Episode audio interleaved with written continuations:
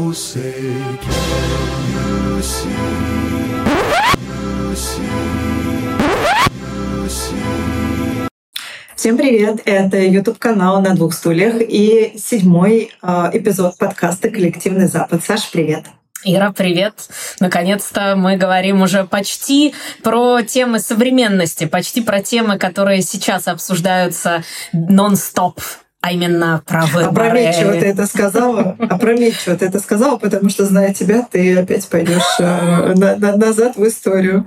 Но действительно, в этом выпуске мы будем говорить об американских выборах. А, наверное, сложно их не замечать, даже если ты не американский гражданин, да, и тебя, по сути, это не то чтобы касается напрямую. Но почему-то весь мир всегда говорит об американских выборах. Американские выборы, кажется, что это тот самый, как говорится, слон в комнате, что это та тема, которую избежать невозможно никаким образом, даже если очень хочется, э, потому что американские выборы во всем и в каких-то вечерних шоу, и в комедийных программах, и в сериалах, и в фильмах, везде, везде говорится про американские выборы, ну и понятное дело, следят за американскими выборами почти так же, как, собственно, сами американцы, э, которые, конечно, сконцентрированы на внутренней политике, но вообще далеко не все активно участвуют в политической жизни. Но и, откровенно говоря, э, мы в России э, всегда, ну я сейчас так говорю, как мы в России, да, сейчас я не в России, но как российская журналистка, не могу не заметить, что э, столько, сколько мы говорим об американских выборах, мы о российских выборах последние много лет, конечно, не говорим. Вот. И даже рассуждая там трансферах э, разных денег, оружия и так далее сейчас. А если говорить об Украине или об Израиле, да, мы все равно говорим, что вот, там многое будет зависеть от исхода американских выборов. Нужно подождать, что будет, значит, на американских выборах. И это просто вот эти американские выборы, они действительно, ты правильно сказала, знаешь, как тот слон в комнате, который действительно невозможно не замечать. Но как устроены эти самые американские выборы? Почему мы склонны скорее доверять их результатам всегда? Хотя некоторые конспирологи, особенно российские пропагандисты, обожают говорить, что, разумеется, там все сфабриковано, но Дональд Трамп им в этом отчасти помог на предыдущих выборах. Вот. Но о том, как они устроены, из чего они состоят вообще, почему, например, первый вторник после первого понедельника ноября не происходит, э, мы поговорим в этом подкасте. Именно так. Ну и как ты правильно сказала, ты меня очень хорошо знаешь, поэтому начнем с 1776 года. Наконец-то. Э, американские выборы, как ничто, наверное, другое, напоминают нам о том, что в 1776 году объединились 13 независимых колоний, 13 независимых states, 13 независимых государств объединились для того, чтобы создать э, a more perfect union, как это говорится, то есть более идеальный союз. И изначально Бенджамин Франклин, который со 100-долларовой купюры на нас смотрит, э, изначально был против э, объединения как раз. Он говорил о том, что не нужно объединяться, это должна быть какая-то другая форма противостояния Великобритании. В 1754 году категорически он был против этого. И когда через 20 лет э, снова обсуждалось ну, тогда уже кое-как он смирился, вот он один из отцов-основателей, но он максимально ратовал за то, чтобы во всем, абсолютно во всем подчеркивалась независимость каждого штата. И президентские выборы, и вообще выборы, американские выборы, система американских выборов, как ничто другое, подчеркивает независимость каждого штата. Э, потому что вот для того, чтобы понять вообще систему американских выборов, нужно понять одно. Каждый штат избирает своего президента. И потом только эти голоса суммируются. Каждый штат выбирает своего президента. Вот от этого нужно плясать, и от этого начинается вся избирательная система американская. Ты так говоришь, каждый штат выбирает своего собственного президента, которого э, как будто бы в каждом штате разные кандидаты на пост президента. А могут быть разные кандидаты на пост президента. Вот сейчас что происходит с Колорадо? Сейчас Верховный суд Колорадо вообще ведь принял решение о том, что Дональд Трамп не должен быть в бюллетене избирательном. И поэтому этот вопрос перешел в Верховный суд США. И сейчас Верховный суд США будет принимать решение о том, может ли Дональд Трамп быть в бюллетене предвыборном или не может. Дело в том, что юристы э, штата Колорадо, те, кто выступали за то, чтобы снять Дональда Трампа, говорили о том, что третья часть 14 поправки, э, э, третья часть 14 статьи Американской Конституции говорит о том, что человек, участвовавший в мятеже, не может занимать государственные должности. Не обязательно человек, которого осудили по этой статье, а человек, который даже просто принимал в этом участие. Ну вот и по Верховный суд штата Колорадо, конкретно одного штата, принял решение, да, у нас в бюллетене, в нашем штате, это вот в ваших остальных, пожалуйста, пусть будет Дональд Трамп, а в нашем штате он не может быть в предвыборном бюллетене. И если бы команда Дональда Трампа не решила это оспаривать в Верховном суде США, то так могло бы быть, что в первый вторник после первого понедельника ноября, если бы Трамп действительно выиграл номинацию от республиканской партии, то был бы Джо Байден в бюллетене, а Дональда Трампа в штате Колорадо вовсе не было бы. Но смотри, а они независимые, но Верховному суду все штаты подчиняются. Верхов... Решению Верховного суда подчиняются все штаты. Конечно, Верховный суд все. это общеобязательно, федерально, все это все, вот как решит Верховный суд, так оно и будет. Хорошо. Ну, давай, сейчас мы, значит, э, по порядку пойдем. А, во-первых, давай, почему второй, э, почему первый вторник после первого понедельника в ноябре?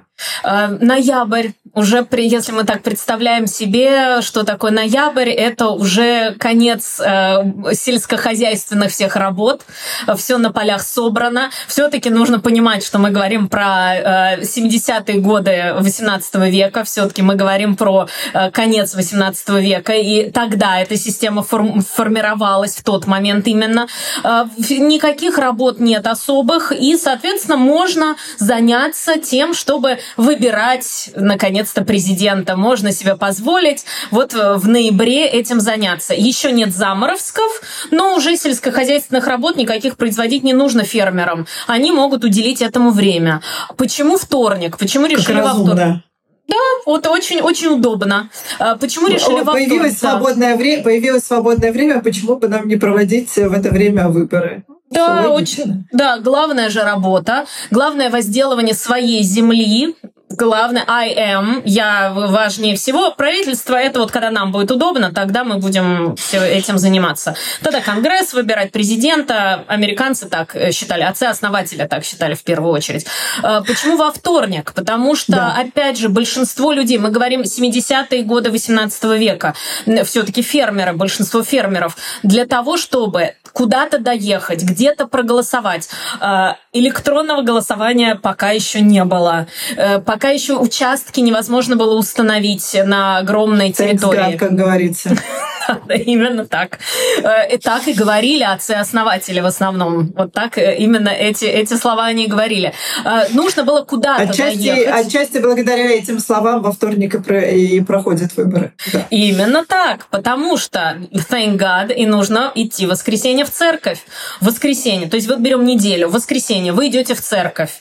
Обязательно нужно сходить, без этого никуда да, что, в понедельник, чтобы доехать в понедельник куда-то, неизвестно, успеете вы или нет доехать, это достаточно сложно. В воскресенье с семьей нужно весь день провести. Значит, нужен понедельник на дорогу. Вот вы в понедельник едете в этот какой-то отдаленный пункт, куда, где вы можете проголосовать, и во вторник с утречка вы идете, голосуете, отдали свой голос коллегии выборщиков. Это дальше мы обсудим, что это все такое.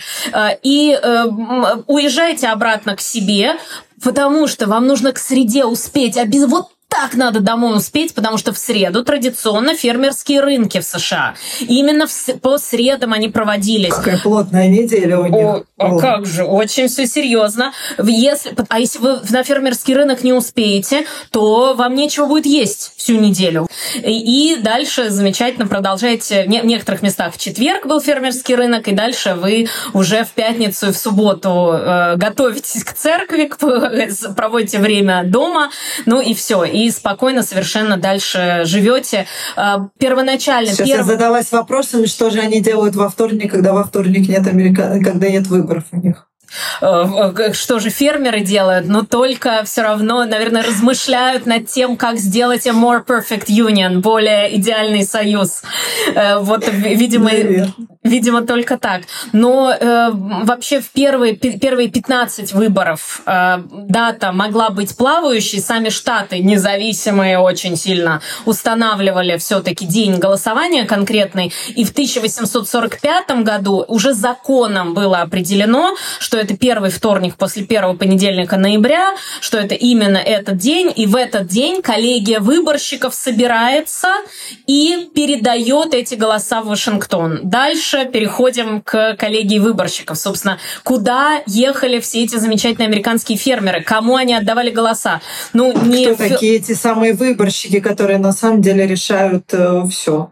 Не в Нью-Йорк ехать. В Нью-Йорк как далеко, как тяжело ехать. Не в Филадельфию ехать, как тяжело, как, как ехать куда-то очень далеко. Они ехали в свои местные органы самоуправления, в местные большие города, где сидели представители штата, которые были партийными активистами обычно. Собственно говоря, партии их назначали и назначают по сей день. Вот эти партийные активисты, которые в свободное от работы время такую общественную общественную нагрузку на себя брали. Это волонтеры, как... по сути. Изначально, да. Первоначально это именно что волонтеры, люди, которые готовы были взять эти, ну, посчитать голоса, принять голоса и посчитать их количество и отвезти уже в Вашингтон для того, чтобы, ну, потом уже в Вашингтон, сначала в Нью-Йорк, Филадельфию, ну, в любом случае, в, отвести их для подсчета, э, для того, чтобы вот уже было окончательно понятно, кто президент США, кто кого выбирают. Э, как... Кто этих выборщиков назначает? Э, этих выборщиков назначает партия, этих выборч... Э, они назначаются местными органами самоуправления, но это фактически, это просто передаточный пункт. Это просто ответственные люди, которые вот передают эти голоса. Конечно, в, в бюллетенях в США не стоят фамилии выборщиков. Голосуют, э, в, вот, собственно говоря, в бюллетенях в этих не за выборщиков, голосуют за личность, за определенную, голосуют за того или другого кандидата. Но выбор, количество выборщиков волонтеров, вот этих вот ответственных волонтеров, которые передают голоса для подсчета, их количество определяется в зависимости от количества жителей штата. На самом деле там система чуть более сложная, э, система чуть более сложная. Э, в действительности количество этих выборщиков определяется количеством представителей того или иного штата в палате представителей, но ведь количество представителей определяется количеством проживающих в этом штате. Поэтому для простоты будем говорить, что это количество выборщиков зависит от количества людей, которые живут в том или ином штате. То есть там, например, в ну, штате... Ну смотри, подожди, подожди, подожди подожди, подожди, подожди. Давай вот возьмем какой-нибудь э, штат, э, в котором ты знаешь э, определенное количество, ну ты наверняка в каждом штате знаешь, сколько выборщиков. Любой штат назови. Род-Айленд. Сейчас. И сколько... Род-Айленд. Хорошо. Сколько там выборщиков? Четыре выборщика в штате Род-Айленд. Четыре. Там... Прекрасно. А вот смотри, я просто хочу понять, как структура это работает. Ну смотри, а, там определенное количество людей пришли, и проголосовали. Сейчас давайте для э, того, чтобы было совсем просто, возьмем Байдена и Трампа. Да? А, там, я не знаю, 70% проголосовало за Байдена, 30% проголосовало за Трампа. Вот эти выборщики, они что делают? Они все вот эти голоса берут, они и что все, они с ними едут? Они все, и что вот они поскольку мы возвращаемся к тому, что каждый штат выбирает своего президента, в штате Род-Айленд 70 проголосовали за Байдена и 30 за Трампа, например, все четыре голоса выборщиков отходят победителю. Победитель за получает все. Большинство да. получает все голоса выборщиков. Получает все голоса выборщиков, потому mm-hmm. что штат Род-Айленд выбрал своего президента. В рамках штата Род-Айленд победил президент Байден. Вот Байден – это президент штата Род-Айленд. Поэтому все голоса штата Род-Айленд переходят в общий котел этих э, голосов. Всего их 538, 538 голосов на данный момент. Конечно, как ты понимаешь, менялось количество в зависимости от э, количества людей, проживающих на территории США, и с э, каждой переписью может меняться количество выборщиков. На данный момент 538. Для победы нужно 270. Вот 270 нужно набрать вот этих вот голосов из разных штатов. Э, какие-то штаты дают очень много голосов, какие-то вот 4 голоса, где-то это там 40 голосов. Ну, э, нужно набрать эти голоса, и тогда 270 набирается, и все, человек становится президентом США. А могут выборщики саботировать? То есть они могут взять и как-то ну, то есть я не знаю, как это происходит фактически, да, но они там, видимо, свои какие-то бумажки заполняют. Вот. И саботировать э, выбор народа и проголосовать за другого кандидата.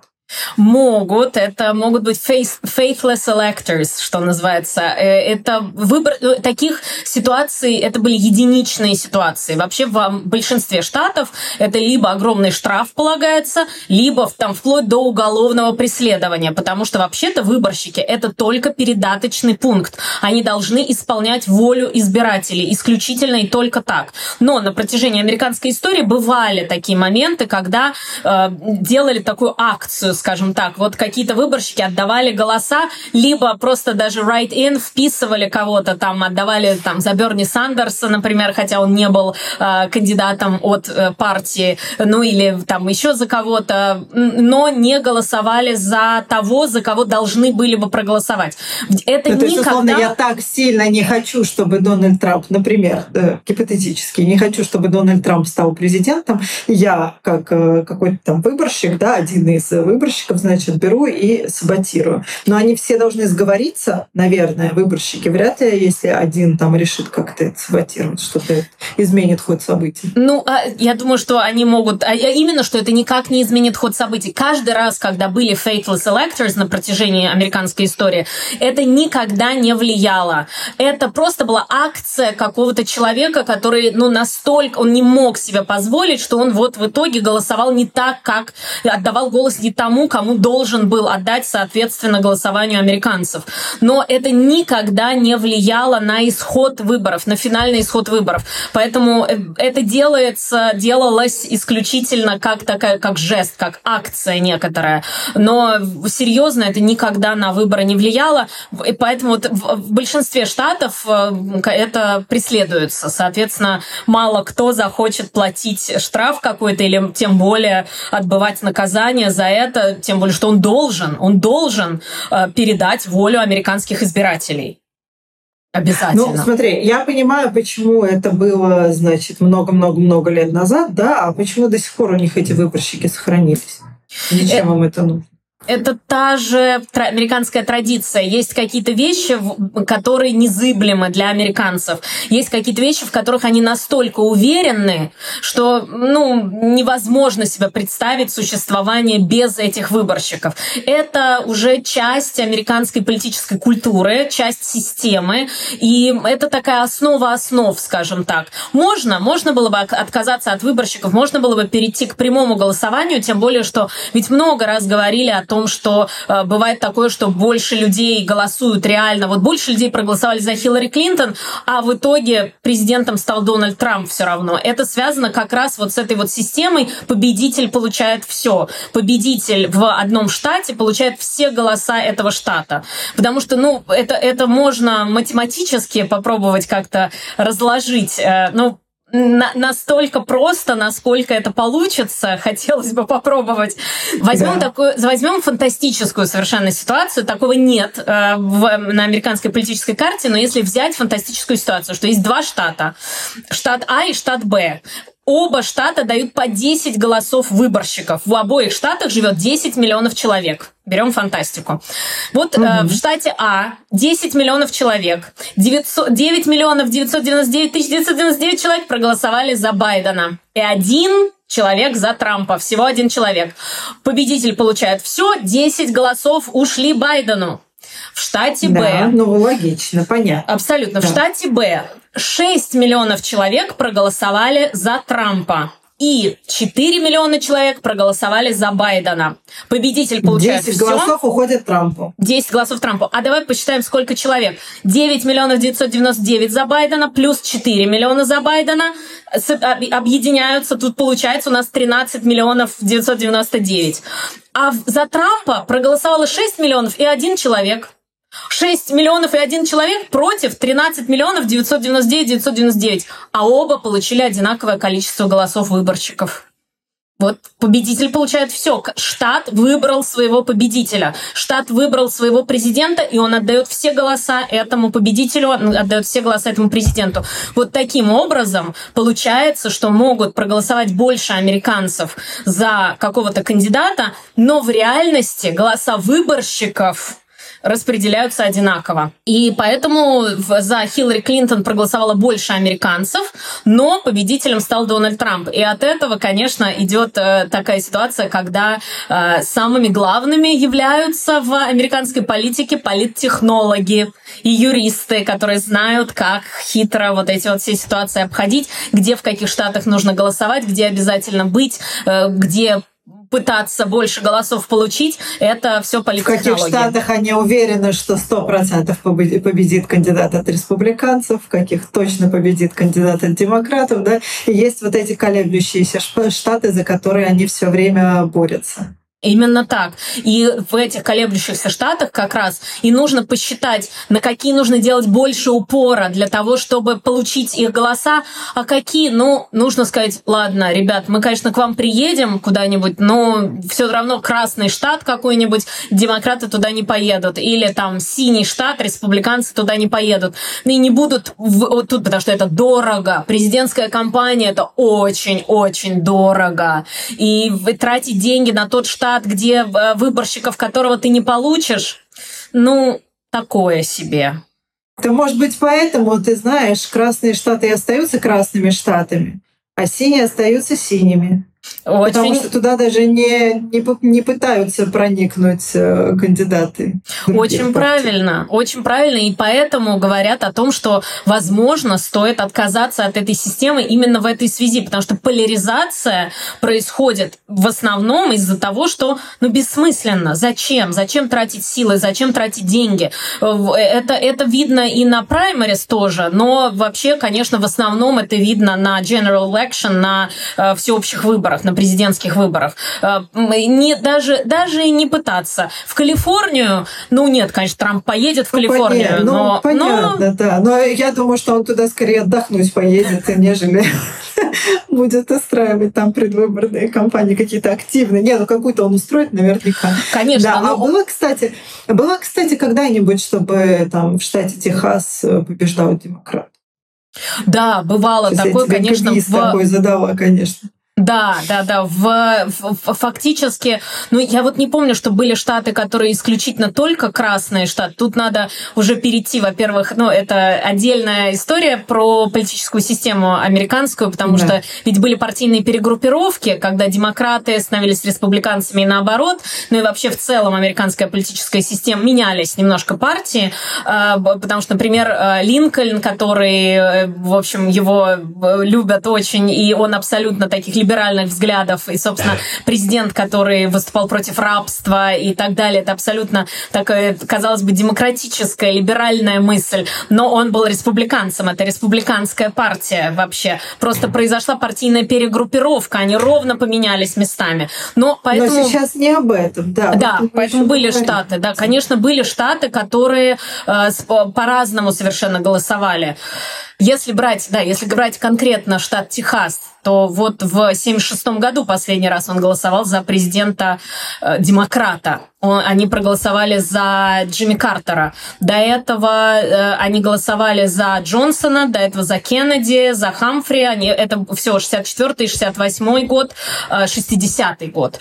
Э, поэтому бывало такое, что красный, казалось бы, э, ярко-ярко красный штат голосовал за демократическую партию. Практически все штаты могут э, перевернуться, флэп, э, что называется, и э, бывает это достаточно неожиданно, но э, в любом случае, конечно, в, э, в, обычно это долгос, в долгосрочной перспективе, когда мы смотрим. В краткосрочной перспективе тут часто, если мы берем выборы там 22-24 год, то тут вряд ли будут какие-то особенные сюрпризы. Ну да, там, в принципе, многое предсказуемо, кроме нескольких штатов, собственно, за которыми активно а, следит... Охотятся. Ну, практически охотятся, соответственно, по, по партии, политтехнологи и сами кандидаты, и следит, собственно, практически весь мир, а, как, значит, там проголосует, потому что исход обычно зависит, собственно, от вот этих вот, как и проголосуют эти самые колеблющиеся а, штаты. Так, ну смотри, хорошо, мы проговорили с тобой такой, как, как значит, как это все происходит до момента подсчета голосов. А, но мы с тобой не сказали о самом интересном. Кто, например, кто может... Вот я, например, могу стать э, кандидатом на пост президента Соединенных Штатов Америки? Не могу ведь. Не И можешь. Всё, потому что я там не родилась, к сожалению. А И кто да, может? Ира, родись на территории США и сможешь стать кандидатом в президенты США. Э, Могу переродиться там только. Ну, если, да, если только переродиться, но в, наверное, эм, да, попробовать это, это, это мы не узнаем уже сейчас, по крайней мере, но когда-нибудь в другой параллельной вселенной вместе с э, МакКонахи, с Интерстеллар, вот это мы все можем узнать. Э, Собственно, кто может стать президентом США? Президентом США может стать гражданин страны по рождению, человек, родившийся на территории США, или э, ребенок, родившийся вне территории США, родители которого были американцами, он может приобрести по праву рождения. То есть главное это по праву рождения э, иметь Так право если он там не родился, как он по праву рождения получит? родители, если родители американцы, родителям. Да, по родителям. Э, То есть он по э, право почвы, право крови, вот если он родился не на территории США, но оба родителя американцы, и он приобрел гражданство не потому, что он получил иммиграционную визу, переехал и там, я не знаю, учился, женился и все такое прочее, а родители американцы, то вот в таком случае человек может стать э, президентом США.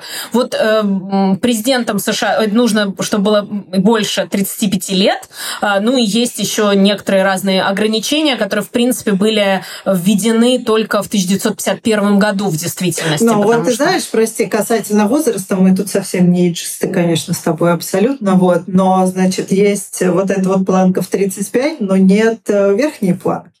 Верхней планки нет, действительно. Э, Тут только личные качества человека определяют, может ли он стать американским президентом. Э, Только все. Возраст. Единственное а, ограничение это не возраста, а ограничение времени проживания на территории США. Нужно 14 лет подряд проживать на территории США. Вот и все. Больше других никаких ограничений действительно нет. Ни раса, То есть ни даже пол, если ни возраст. родился, ты гражданин, но ты уехал куда-то на 20 лет, то Ну, ты не можешь вернуться Теперь и проживи, проживи 14 лет и А, сможешь потом, баллотироваться. Ну, да, логично. Тогда уж можно, если 20 и 15, э, то вот как раз э, к президентскому сроку, в смысле к возрасту, когда ты можешь участвовать, в принципе, да, логично можно. Вполне. Ну и э, нужно сказать, что, конечно, все связано во многом, вообще все ограничения, все это связано с э, те- тем, что все-таки отцы-основатели США это были люди, которые хоть и э, родились на территории США, но точнее на территории штатов американских, э, но тем не менее это все-таки тогда были британские колонии. И, и поэтому таких вот каких-то жестких других ограничений они не вводили именно в связи с тем, что иначе они сами не могли бы стать э, руководителями США, не могли бы стать президентами США, потому что все-таки это действительно все начиналось в, в 18 веке. Но я не припомню ни одного президента Соединенных Штатов, которому было 35. А я помню, что Кеннеди, он довольно-таки в, юно, в юном тоже, я говорю, по-моему, в 43 года он стал Мгм. президентом. Да. Да. Самым Ну, молодым, самым молодым Теодор Рузвельт был. А, Помнишь Рузвельт. фильм? На, помнишь, на год младше Кеннеди как раз, по-моему, называется. 42 года, да, именно так. А, Помнишь э, «Ночь в музее» фильм? Вот там как раз Да, конечно. один из героев, Теодор Рузвельт, а, вот ему было 42 года, когда он стал президентом США, он был самым молодым Да. президентом. Но Кеннеди побил другой рекорд, скажем так. Другой, э, другой был, э, его, другая была особенность. Он был не самым молодым, но он был первым католиком президентом США. Э, огромное противостояние было против этого, потому что многие американские политики считали, что сейчас Папа Римский будет править Америкой, сейчас э, Рим будет править Соединенными Ух ты, Штатами. какая конспирология, ничего себе. Конспирология образца времен Кеннеди расцветала еще как. Эм, Да, и они боялись, они очень боялись, что католик становится президентом США. И всего лишь второй президент-католик – это Байден. Нынешний президент США. Вот э, это все очень А все, э, преды- а вызов все дру- большой. а остальные, боюсь спросить, кто? Э, протестанты, все протестанты, Все все, протестанты. все, все абсолютно президенты. Ну, глав, есть э, более религиозные, есть менее религиозные, более религиозные, как Буш, например, менее религиозные, как Трамп, например. Э, Но, тем не менее, все равно католиков было, да, всего два, и это был большой очень вызов для американского общества тогда. Сейчас, конечно, про это гораздо меньше говорили, но, тем не менее, все равно это был вызов. Конечно, Обаму подозревали в том, что он мусульманин на самом деле. Барак Хусейнович Обама, Барак Хусейн Обама, конечно. Э, Вот э, подозревали в этом, но нет, конечно же нет. Э, Руку положил на Библию, все как требуется во время инаугурации, все произнес как требуется, ни- никаких здесь в итоге вопросов не было. Но, конечно, просто это тоже та же самая конспирология. Точно так же, как боялись Кеннеди, вот, боялись Обамы или хотели как-то сделать что-то такое, чтобы все больше боялись Обаму. Ну вот смотри, мы с тобой начали э, говорить о том, кто может стать президентом Соединенных Штатов Америки. Невольно мы с тобой еще один критерий затронули, который э, может помешать. Да, про Дональда Трампа мы говорили, что человек не должен участвовать ни в каких мятежах, чтобы иметь возможность баллотироваться на пост президента. Какие-то еще ограничения есть или все? Вот на, на- на этом, значит, уровень образования какой-то у него должен быть определенный. Там, или Никаких профессия ограничений. какая-то, вообще никаких. Вообще никаких ограничений. Э, Ограничения только дальше уже ограничения только по сроку пребывания. Э, Вот он может пребывать два срока в общей сложности. Точка. Не два срока подряд, как это написано Как в в других конституциях. конституции новой, да. Да, но э, два срока, точка. Все, два срока может только пребывать, поэтому, когда говорят о том, что а почему бы Обаме, он такой популярный, почему он не может от демократической партии, два срока, точка. Все, больше он не может никогда. Никаких других ограничений для президента в А целом не другие существует. должности? Другие должности он может занимать? Там, например, он может стать че- чем-нибудь вице-президентом, например. Тоже не может стать вице-президентом, потому что э, вице-президент э, может стать президентом. Стать президентом в случае чего? Да. Соответственно, просто если есть такая возможность, то уже нет, он не может. А, И То в он, целом, получается, никакие важные политические должности он уже никогда не займет. э, вообще ограничений тут нет, но мы тут тоже приходим снова к американской политической традиции, которая настолько важна для американцев. Э, Традиция заключается в том, что вот э, президент удаляется, занимается написанием мемуаров, э, занимается какими-то делами филантропическими. Это тоже американская политическая традиция. Где и- сидит в Вермонте где-нибудь обязательно. в Вермонте или где угодно, или где-нибудь, где он, где он хочет, или в Чикаго, вот откуда Обама, он мог бы там, например, находиться, но они переехали в Калифорнию, и, в общем, в Калифорнии как-то э, им очень нравится. Но э, вот, или Трамп, который жил в Мараларго, и если бы он не баллотировался в президенты, он бы продолжил жить в Мараларго, хотя он тоже из штата Нью-Йорк. Просто в Нью-Йорке его недолюбливали, и он решил, что он будет жить во Флориде, где за него голосуют больше людей. А, И обычно президенты не возвращаются к политической карьере. Обычно они просто выступают с лекциями и занимаются... Ну, они могут заниматься Открывают фандрайзингом. библиотеки. Открывают библиотеки, они могут заниматься фандрайзингом. Например, вот э, ожидается, что Обама будет принимать довольно-таки активное участие в президентской гонке. Сейчас, э, поддерживая Байдена, как он это и делал в прошлый раз, нужно сказать, он то- тоже принимал активное участие, выступал, фандрейзингом занимался, потому э, э, уже, мне кажется, мы про это говорили, но это очень дорого. Американские выборы это миллиарды долларов. Американские выборы, вот последние выборы стоили э, рекордные суммы в, в 16 году. Это было 2,5 миллиарда, потом уже 4 миллиарда долларов. Ну, то есть это огромные суммы, которые требуются для проведения этой предвыборной кампании, проведения вообще выборов в целом. Ну и, соответственно, конечно, нужна помощь таких тяжеловесов, как Обама, э, Байдену она потребуется, безусловно. Ну и э, вот президенты, другие американские президенты также могут участвовать. Ну, Клинтон может, может участвовать, в принципе. Э, Буш может так или иначе участвовать. Ну, вот в зависимости от своих предпочтений каких-то. Но мне кажется, сейчас не стоит. Они могут только усугубить, конечно, эти, эти люди, которых ты назвала, в смысле Клинтон и Буш, они, наверное, могут усугубить политическую карьеру э, практически любого кандидата сейчас. Вот. Но смотри, ты сказала два срока подряд. Неужели никогда не было исключения? Неужели никогда это не нарушалось? Нарушалось, конечно, нарушалось. До 1951 года не было этого ограничения. И, соответственно, Рузвельт, уже другой Франклин Рузвельт, Э, он э, пробыл не, не полные четыре срока, но это связано с Великой депрессией, выходом из Великой депрессии, срока. войной.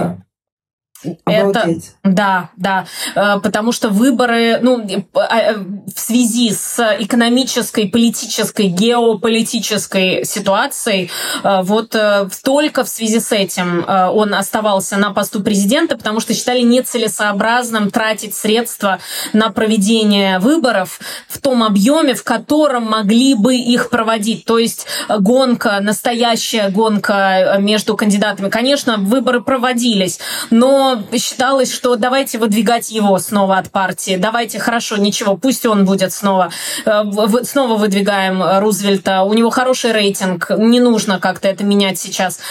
Просто из-за вот невозможности тратить достаточное количество средств, внимания и времени на выборы. Но после этого Рузвельт сам был против изначально, да и после уже войны в 1951 году было принято решение о том, что нужно законодательно утвердить утвердить. Это не просто э, традиция. Традиция была положена Вашингтоном. Джордж Вашингтон два срока и сам добровольно ушел, хотя его так уговаривали остаться. Там такие баталии происходили. Очень это все было сложно. Ну, Джефферсон и как можно уговаривать остаться? Написано два срока и то. Не, нет, тогда что не было, тогда не было, тогда не было а, написано. Тогда, тогда не было написано. Тогда э, ой, Джордж Вашингтон сам лично считал, что президентом нельзя быть больше двух сроков. И он сам добровольно решил, что это, это необходимо. Какие разумные люди.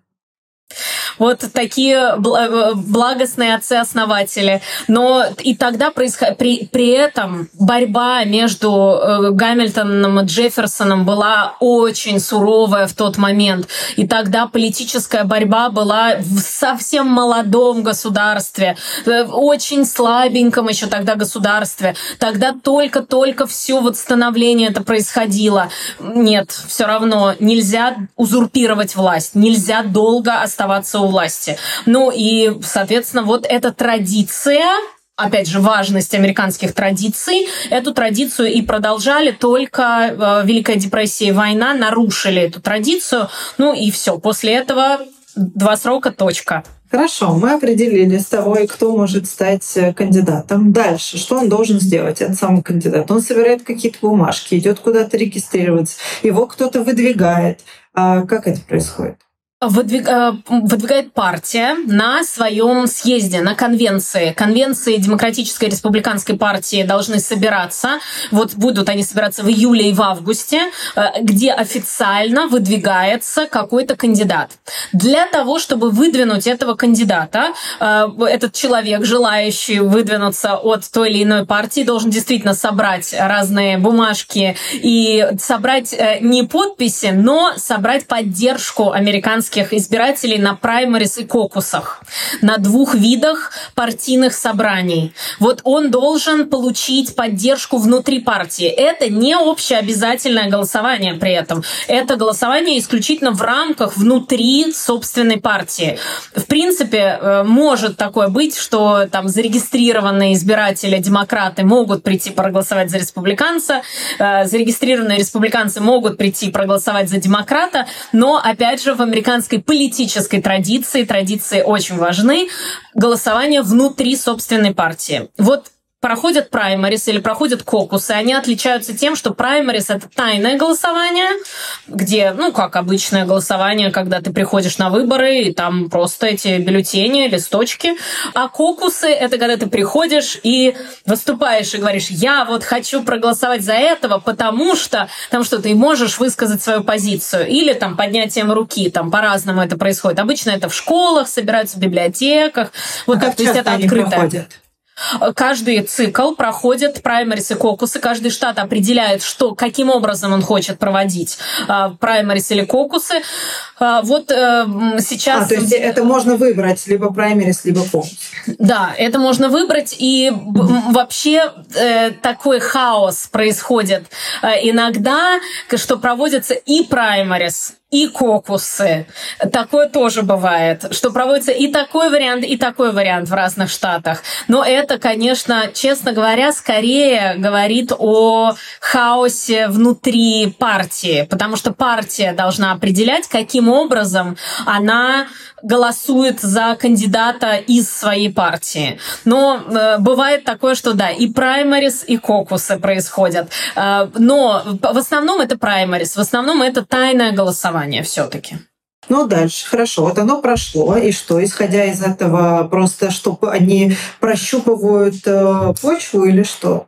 Вот они прощупывают почву, они пытаются понять, насколько высокая поддержка. Бывают такие годы, когда на праймарис выдвигаются там 12-15 кандидатов от партии, и они пытаются понять, кто получит большую поддержку. Например, вот только что говорили очень много про Айову, что вот э, Трамп победил в Айове, на первом кокусе он получил большинство голосов. Но вспомнить, если э, прошлый раз, когда Трамп участвовал в э, кокусе в Айове, он проиграл, он был на третьем месте. Он проиграл Теду Крузу. Э, сейчас ситуация совсем другая. Тогда участвовало очень много республиканцев, тогда участвовало много кандидатов.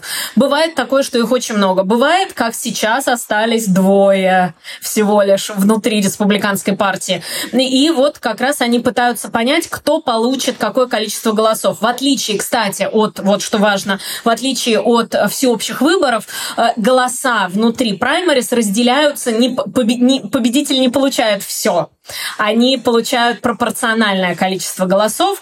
Ну и самый важный, самое важное получить как можно больше голосов от каждого штата. А сколько человек может баллотироваться от одной партии? Сколько ограничений угодно? сколько угодно. Нет никаких ограничений. Сколько угодно, если собраны средства, потому что это дорого. Опять же, компания это очень дорого. А если есть доноры, которые готовы вкладываться в того или иного кандидата, надеяться на то, что он получит какую-то популярность, известность, а, то ограничений никаких нет. Это решение, собственно, партии исключительно. А расскажи, пожалуйста, а какая у них обычная явка? И есть ли какая-то явка, при которой у них вообще не будут недействительные считаться выборы? Явка... Если, например, она очень низкая. Явка вообще не очень высокая обычно, поэтому ограничений по нижней планке вовсе нет. Э, потому в действительности американцы не так много ходят. Им, им американские выборы интересны не так сильно, как нам.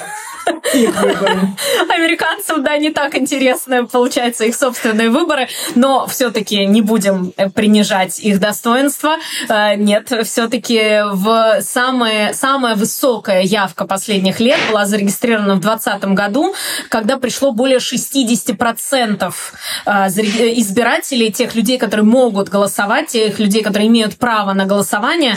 Вот это 158 миллионов человек. 62% людей избирательного возраста. Но это было связано с э, тем, э, что было такое серьезное противостояние между Байденом и Трампом. Возможно, в этом году явка будет ниже, потому что интерес э, гораздо ниже к обоим кандидатам. Но в целом обычно 45-47% населения приходят на голосование. Ну, иногда 40%. Вот так вот. То есть не, не, не то, чтобы очень большой процент американцев американцев ходят на выборы. Вот э, в целом э, с 2018 по 2022 год э, 70% взрослых граждан США, имевших право участвовать во всех трех выборах, э, приходили на голосование. Вот 70% приходили с 18 по 22 год, но при этом во всех трех выборах, во всех э, вот и в 18, и в 20, и в 22 участвовали всего лишь 35%. То есть в, и вот и в президентских, и в, промежуточных выборах участвовали всего 35% во всех трех подряд. А так, если брать в целом, на, в каждом, в, на каждой из этих вот в общей сложности пришлось 70%. А кто вообще не голосует? Ну, то есть есть же, понятно, там это рабочие в основном, или какой, ну, или, или кто не голосует обычно, вообще понятно? Можно как-то эту картину обрисовать? Молодежь мало голосует. Конечно, молодые люди мало приходят на голосование. И именно поэтому, как мне кажется, сейчас Демократическая партия прибегает к помощи Тейлор Свифт это главный сейчас будет двигатель американских выборов, кажется. Не только двигатель Земли, потому что ведь на ее концерте, по-моему, землетрясение произошло. На ее а... концерте произошло землетрясение, конечно. Мне вообще кажется, ты знаешь, что если бы Тейлор Свифт выдвинули в президенты, а, то явка была бы сильно выше. Наверняка, наверняка. Это, было, это были бы очень эффектные. Вот, например, а вице-президентом, например, Берни Сандерс. Какая хорошая пара. Э, но, конечно, если шутки в сторону, э, хотя не хотелось бы. Э, в действительности, Конечно. да, не так, не так, но не, не то, что не все, далеко не все американцы ходят голосовать. Вот если мы берем, что, ну так, 45% ходят голосовать, 47% приходят на голосование, вот среди них распределяются уже голоса. Из 47% американцев, которые могут проголосовать, уже распределяются голоса между двумя кандидатами. Ну, по-разному, 50 на 50 или э, чуть, где-то чуть больше, где-то чуть меньше. Соответственно, мы, когда мы говорим, что, например, вот большинство американцев проголосовали за Дональда Трампа, к примеру, нужно помнить, что это большинство из 45-40 47%, которые пришли в этот момент на голосование. Э, поэтому выборы американские, да, это, конечно, шоу, это, конечно... Ну вот это, кстати, это когда это шоу, это имеет эффект, это имеет значение.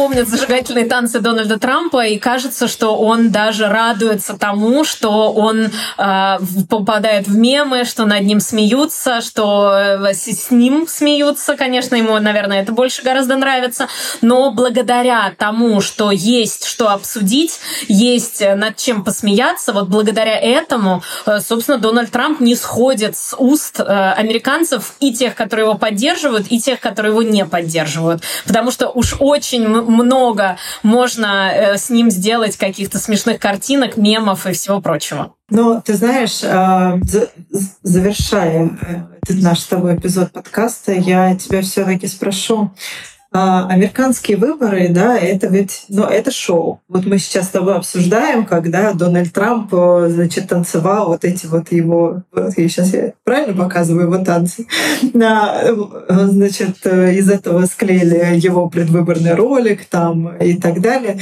Значит, вот все вот эти вот Make America Great Again, да, там футболки, понятно, бейсболки и так далее. Все это, что это все шоу. Э, и что это, ну, понятно, и Голливуд находится Соединенных Штатах Америки, да, эти люди знают, как делать шоу. Как так вышло, что у обеих партий нет а, это опять сейчас, не обвиняйте меня в эйджизме, ну понятно, но нет таких поистине голливудских кандидатов, а, которым чуть за 35. А, они есть, но пока есть э, такая звезда, как Дональд Трамп, например, э, очень сложно, конечно, что-то ему противопоставить, потому что если брать голливудские мерки, скажем, э, то он какая-то супер, супер голливудская звезда, он суперзвезда, он привел, опять же, на голосование рекордное число людей, внезапно проголосовали за Дональда а Трампа. А молодежь он тоже привел или нет? Вот и молодежь, самые, которые не голосуют. И молодежь он тоже привел, потому что очень во, во многом Дональд Трамп это протестное голосование. Та самая молодежь, которая не голосует, она просто могла выразить таким образом противостояние Вашингтонскому истеблишменту. Э, ну, если брать 2016 год, то большое количество молодежи поддерживали как раз того самого Берни Сандерса. Э, и от э, негодования, связанного с тем, что Хиллари Клинтон стала кандидатом от Демократической партии, а не Берни Сандерс, было и протестное голосование среди молодежи, которые пришли и проголосовали в отместку за Дональда Трампа или не пошли голосовать за Хиллари Клинтон, потому что они хотели видеть другого кандидата от своей партии. Поэтому да, Дональд Трамп в итоге привел э, людей на голосование либо от большой любви и восторга, либо от ненависти в том числе. Э, он таким образом стал катализатором прихода гораздо большего количества людей на участки избирательные. Э, и сейчас, когда есть такой яркий персонаж, которому кажется все ни по чем абсолютно. Кажется, что он нарушает все политические законы Америки, но он действует в рамках голливудских законов. Он настоящий шоумен, который привлекает на свою сторону или отталкивает, но в любом случае про него очень много говорят, и любой пиар, э, как говорится, важен, э, но он как настоящий шоумен, э, ему удается заинтересовать хотя бы в собственной персоне огромное количество людей. И вот благодаря этому за него в том числе и голосуют. Пока Дональд Трамп э, на политическом Олимпе находится, очень сложно, конечно, ему кого-то противопоставить. Э, и демократы не решились противопоставить ему какую-то новую фигуру. Решили, что вот лучше будет это проверенный тяжеловес, э, будет бой тяжеловесов, матч-реванш тяжеловесов, чем вводить какого-то какого нового э, политика в эту гонку. Ну, эта ставка была сделана демократической партией. Сыграет она или нет, мы узнаем в ноябре. На данный момент кажется, что пока э, козыри скорее на стороне республиканской партии. Ну, а мы вас пока подготовили к этому самому ноябрю. Теперь вы знаете, а, так же, как и я, вот Саша нас просветила, как это все, а, как это все устроено, как это все работает. И когда вы в следующий раз услышите слово кокусы или какие-то коллеги выборщиков, вы уже будете знать, а, что это такое и кто это такие. И еще, чтобы знать еще про выборы нынешние, про выборы 2024 года, еще подписывайтесь, пожалуйста, на телеграм-канал Elections 2024, э, ссылка в описании, конечно же, будет, э, где мы будем говорить про нынешние выборы, не, не, не про историю, а именно про day-to-day life, ежедневную жизнь, все, что происходит в американских выборах. Э, Elections 2024 в Телеграме. Подписывайтесь, подписывайтесь на канал на двух стульях, ставьте лайки э, коллективному Западу. Мы с вами прощаемся до следующего вторника, 17 часов по московскому времени. Спасибо. Пока. thank you